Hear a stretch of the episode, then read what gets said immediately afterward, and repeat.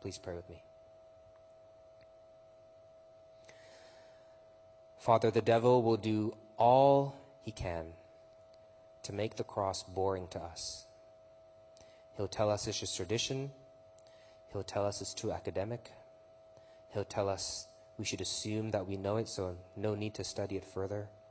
He'll make us think that the cross is the door in which you enter into a kingdom, to your kingdom, but make us forget that it's also the soil in which we grow in it. It's not Christianity 101. It's the very thing that's going to keep us going and praise and worship you with joy and awe throughout our lives. Help us, Father, today ponder upon it more and retune our loves and our hearts as we do so back to you. In Jesus' name we pray. Amen.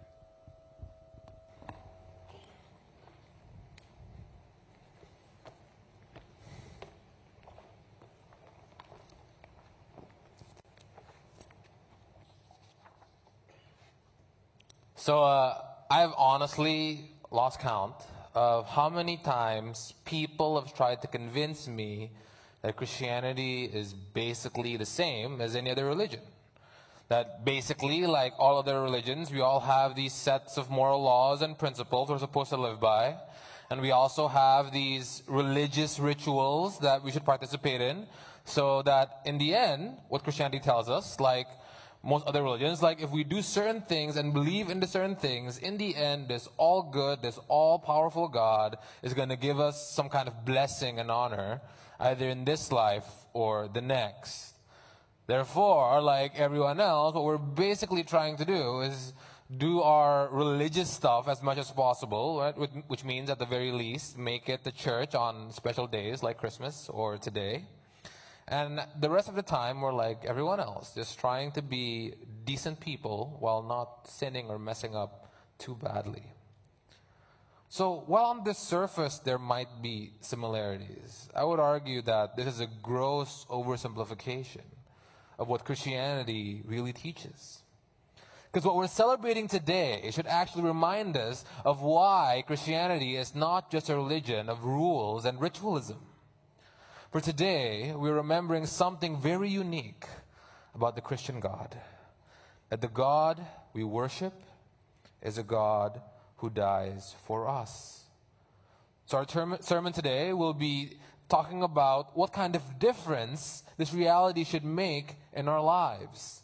We'll be looking at a passage from the Gospel of Mark where Jesus gives us one of his most important teachings about the meaning of his death to his disciples as he was on his way to Jerusalem to be crucified.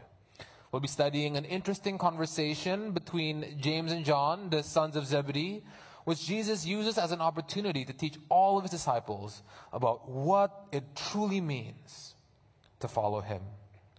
And from this teaching, I want to point out three things that we must be prepared to commit to do when we're following a Lord who would lay down his life. Okay? Our three points.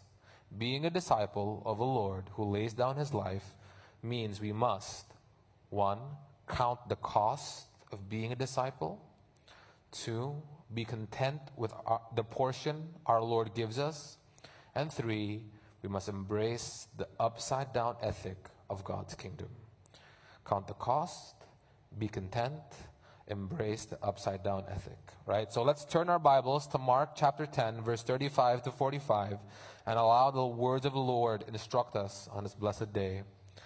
This is the word of God. And James and John, the sons of Zebedee, came up to him and said to him, Teacher, we want you to do whatever we ask of you. And he said to them, uh, What do you want me to do for you? And they said to him, Grant us to sit one at your right and one at your left in glory. And Jesus said to them, You do not know what you are asking. Are you able to drink the cup that I drink, or be baptized with the baptism with which I am baptized? And they said to him, We are able. And Jesus said to them, The cup that I drink, you will drink, and the baptism with which I am baptized, you will be baptized. But to sit at my right hand or at my left is not mine to grant, but it is for those for whom it has been prepared. And when the ten heard it, they began to be indignant at James and John. And Jesus called them to him and said to them, You know that those who are considered rulers over the Gentiles lord it over them, and their great ones exercise authority over them. But it shall not be so among you. But whoever would be great among you must be your servant, and whoever would be first among you must be slave of all.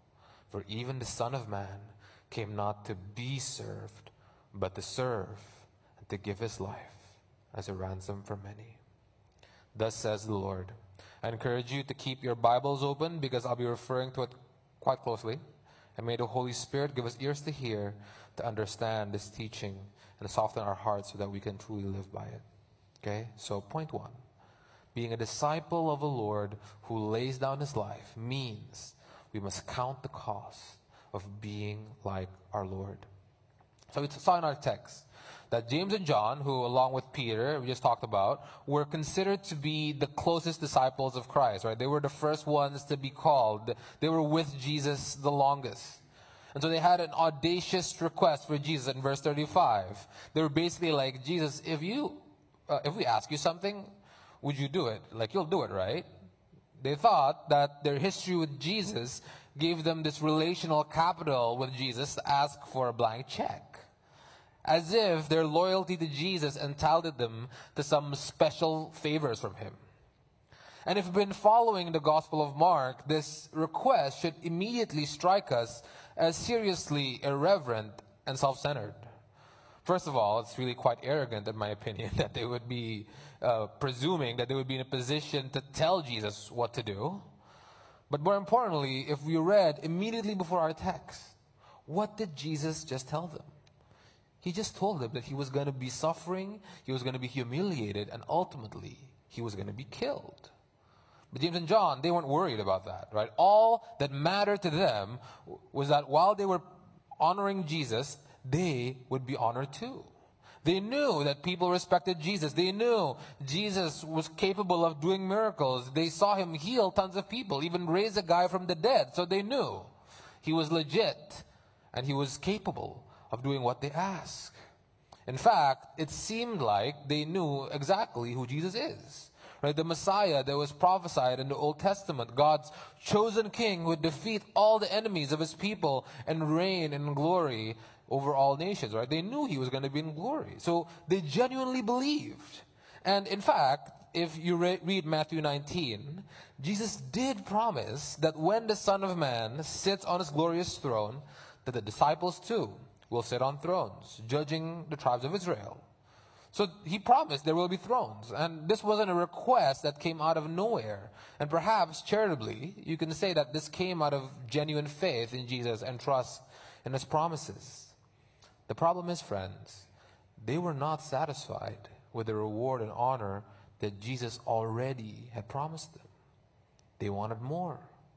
In verse 37, it shows that they wanted to be the ones who were right by his side as he reigns, where they thought the highest position of honor and power would be. So, you know what this shows? That while these brothers did have faith in Christ, while they, they did honor Christ, they did not honor him simply because he was worthy of honor. No, they were honoring Christ so that they themselves would be honored. You see, they didn't see the fact that Jesus is going to reign as the righteous ruler of all creation as itself the highest good. They were using him as a means to get what they wanted. And, brothers and sisters, this is an insidious tendency of the sinful human heart.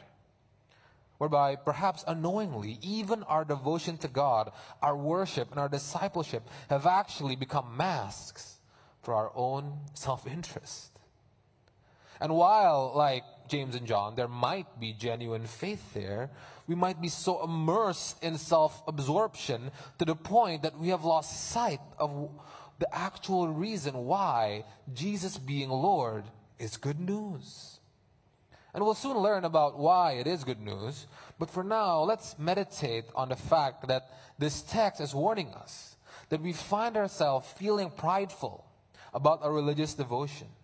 If there is any self righteousness in us that is leading us to believe that we're entitled to blessings from God because of our good works, if we search our hearts and find that we actually seek the gifts instead of a relationship with the giver, these are signs, friends, that we're becoming like James and John, losing track of what it means to really be disciples of Christ. And this is a dangerous error. Because as with James and John, this error can lead us to such selective hearing towards the teachings of Christ, such that we only care about what benefits we get from Jesus, while taking for granted, failing to appreciate what Jesus had to go through in order that we may be blessed by him at all. Because it's exactly what Jesus began to remind the brothers in verse 38 with such a classic Jesus move. He turned the brothers' request on them to rebuke them with grace. Basically, Jesus answered them So, okay, you want to share in the honor that I get? Do you think you can go through what I'm about to go through to get it? In verse 38, Jesus talks about the cup that he's about to drink and the baptism that he was going to go through. These are images that are used throughout the Bible, and we can spend a lot of time exploring both of these. But suffice to say that the cup that Jesus is referring to is the cup of God's wrath, the cup of staggering that's talked about in Isaiah and Jeremiah, the cup of judgment that he was about to pour out on the nations for their sin and disobedience. And this baptism of Christ is this parallel image, talking about that Jesus is about to be completely immersed in the waters of God's judgment that though he was innocent, Jesus was about to take this judgment upon himself for us by being baptized in God's wrath and cut off from the land of the living. You see, like James and John, we have no idea what Jesus went through for us so that we can have honor from God at all. We can only imagine it. What he did that made him worthy of the honor we give him today. But just like them, we are so quick to cash in on the benefits of God's kingdom while being so slow to hear the costs of actually participating in it. Because although whatever saf- uh, suffering and sacrifices we made uh, has not earned us God's favor and has not redeemed anyone as Jesus did, the repercussions, the consequences of following Christ will mean that we will also suffer like he did. Following Jesus will cost us something, be it rejection from your family and friends, missing out on the worldly pleasures the world so freely indulges in, or straight up persecution. Whatever it is, following Christ has never promised to be easy, never promised to be smooth sailing. That's why Jesus repeatedly told his disciples to count the cost, to pick up the cross, to count all else lost because of the surpassing worth of knowing Jesus Christ our Lord, as Paul says. So, are we prepared for this, friends? Have we truly counted the cost? Because following Jesus might require us to let go of things that we thought we could have never lived without, without any assurances that we'll get anything in return besides Christ Himself. Just point two. Being a disciple of the Lord who lays down his life means we must be content with the portion our Lord gives us. So notice verse 39. After Jesus spells out to James and John what the true cost of being a disciple is, of being on his side when he's in glory, James and John nonchalantly answers, Yeah, we're able. Now, if we assume that they understood what it means that they might likewise suffer and die like Jesus. We might commend their faith, but I doubt this was the case because Jesus himself, as he was about to drink the cup he was talking about in the Garden of Gethsemane, was filled with so immense anguish. The agony that Jesus was about to go through was so terrifying, such that the Gospel of Luke tells us that his sweat turned into blood. And when Jesus was actually captured before he was crucified, the disciples weren't there, like, no, take us too. They panicked. They scattered. They bailed, going back to the lives that they had before Jesus called them. So I don't think their apparent solidarity with Christ here actually shows their faith. Rather, it shows that they've actually have yet to understand the true nature of being a disciple of Christ. You see, James and John, like so many of us, are still under the impression that our relationship with God is transactional. Like most of our human relationships, right? Like, we think how it works is, okay, I'll do stuff for God because God is gonna do stuff for me in return. So if Jesus is gonna be king of the world and being on his team means that I'm gonna be hooked up to, well, sign me up. I'll do anything. You know, it's like that game you play at ki- uh, as kids. What will you do for a billion dollars? And then we try to come up with the most outlandish answer. Because it would be almost anything. So what would you do if you could be the king of the world with Jesus? If you believe that's going to happen, the answer is probably going to be uh, pretty much anything. However, if we genuinely believe that what we do and what we give, what we give up, entitles us to what Christ is offering, we will ultimately be disappointed. Because this simply isn't how it works. And Jesus' answer to James and John's casual willingness to suffer with him in verse 39 to 40 shows us why not. First, he prophetically affirms in verse 39 Actually, you will drink the cup that I'm drinking and be baptized with my baptism. Jesus plainly tells them that they're going to suffer too for his sake. It's not going to be redemptive as Jesus' suffering was. Nonetheless, Jesus confirms that suffering is indeed part of the deal when being his disciples. And this was particularly true of James and John, right? We just studied in the book of Acts how James was the first of the apostles to give up his life for the sake of the gospel. While John actually survived the longest amongst the disciples and died a natural death, which only means he endured the suffering and persecution the early Christians went through for longer. So who got the better deal? I don't know. You tell me. So Jesus knew that James and John will indeed suffer too. But he still does not guarantee them that they will get what they want. Instead, in verse 40, Jesus totally bursts their bubble and tells them that the honored position on his left and on his right in his glory is not his to give. Now, this is not Jesus admitting that he doesn't have enough authority, but as many commentators have observed, this is actually foreshadowing. Because the Bible is clear that the moment Jesus is exalted to his glorious throne was actually when he was nailed on the cross. The cross was his throne. There were actually two guys who signed up for the spot on his right and on his left when this happened. If you know the story, these were the thieves who were crucified with him there too. Explicitly, the gospel says, on his left and one on his right. The two people that had no prior relationship, no prior history with Jesus, were the ones who got to sit in where James and John thought the honored position will be.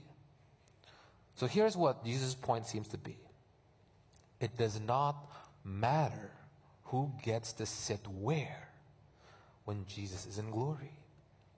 Because the disciples were never supposed to follow him because they knew in advance what was going to happen or because whatever it is they hope to get from Him. No. We are solely supposed to go where Jesus tells us only because He is leading us there. And because where He is leading us, there will He be together with us. By His Holy Spirit, comforting and strengthening us while still on earth, and ultimately face to face when we see Him in glory. Brothers and sisters, this is the only assurance that we have as we live being disciples of Christ that He will be with us, whatever the circumstance. And this, friends, is a blessed assurance. And I know the uncertainty that this entails can cause a lot of anxiety right? It's really scary not being able to control the kind of life God calls us to. It's really hard to come to terms with the fact that we might not have as much wealth and comfort as perhaps we've always wanted, or not being married as soon as we like, or even at all, or not being able to achieve as much as we like, or be liked by people for as much as we've hoped for. Because Jesus never promised us any of these things, but He has promised us Himself for free.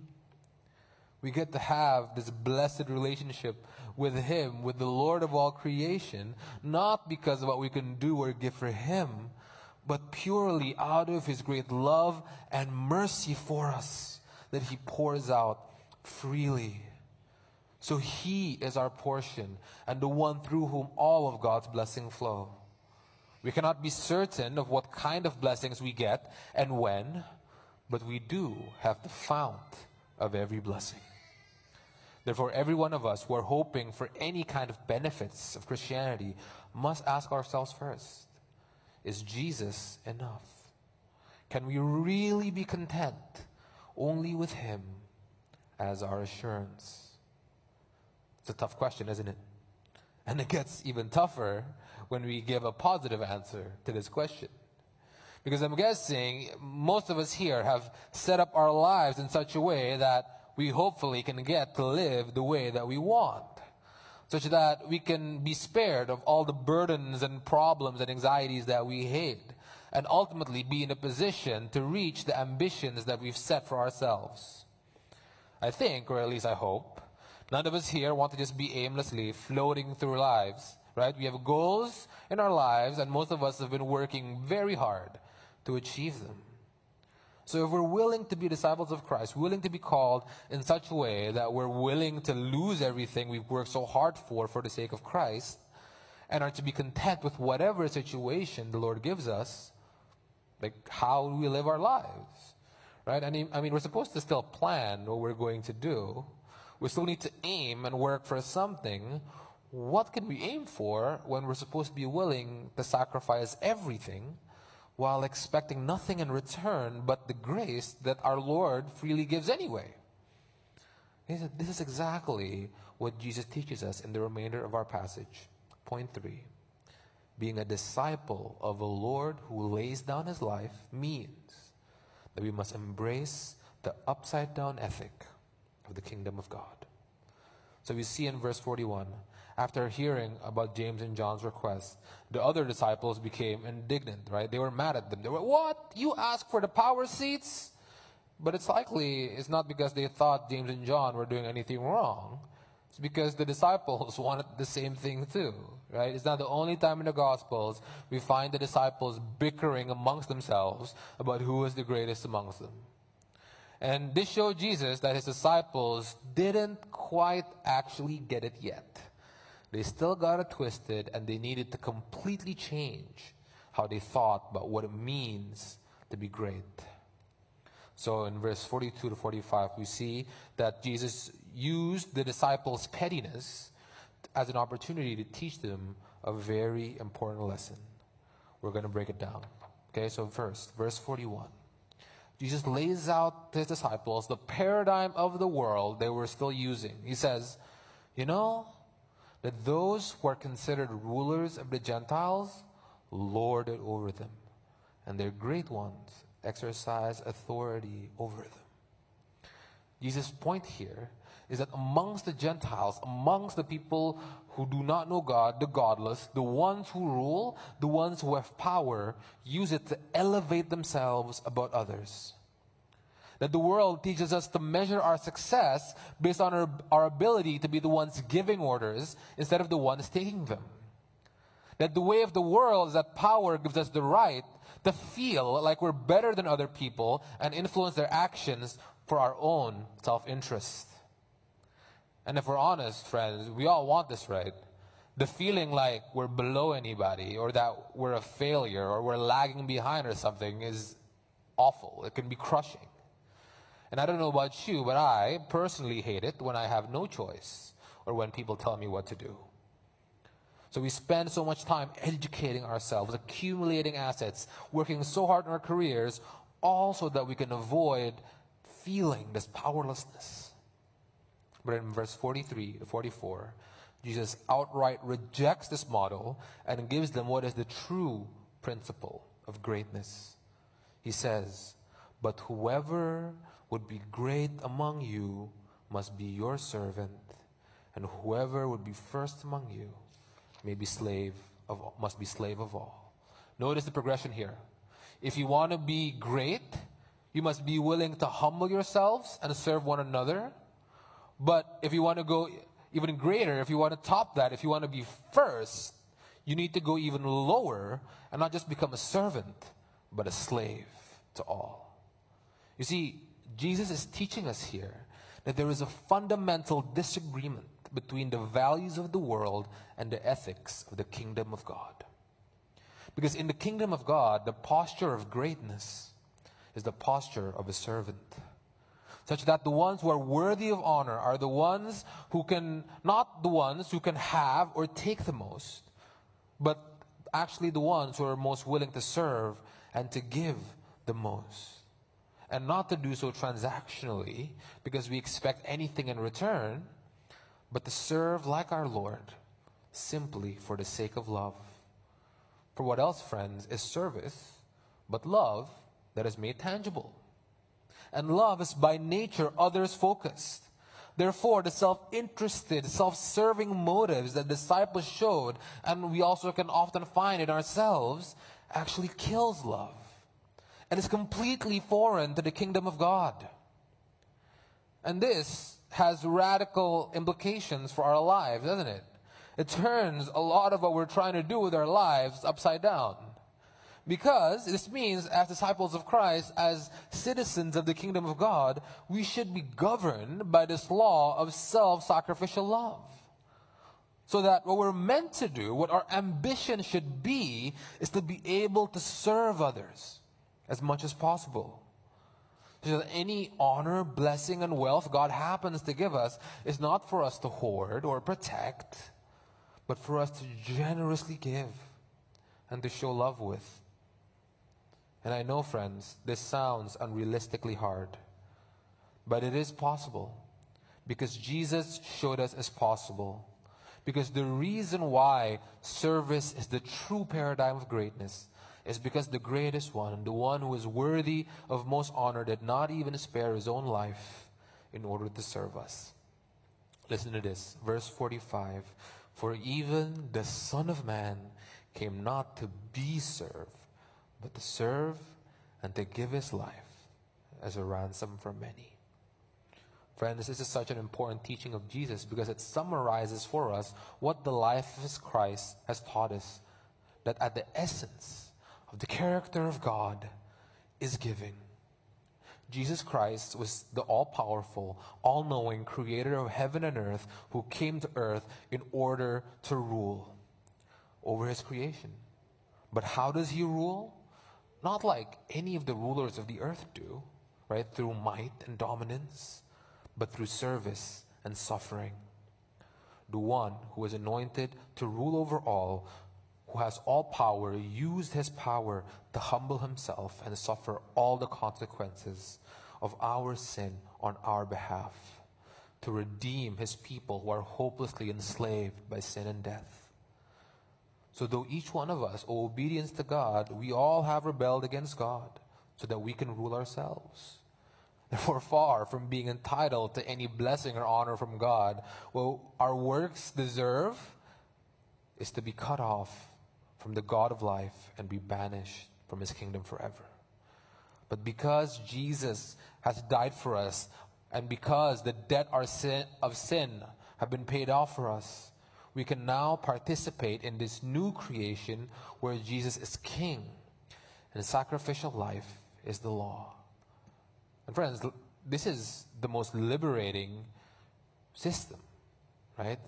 We're free now because we don't have to compare ourselves with others. We don't have to anxiously try to work so hard, feeling that what we do might not be enough to make us happy.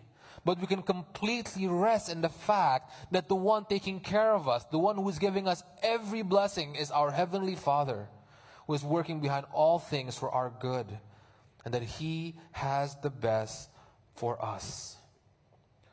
So, brothers and sisters, as we proclaim the Lord's death, death today, right, let us not only thank Him for what His death has done for us, but also meditate deeply on what His death has taught us to do.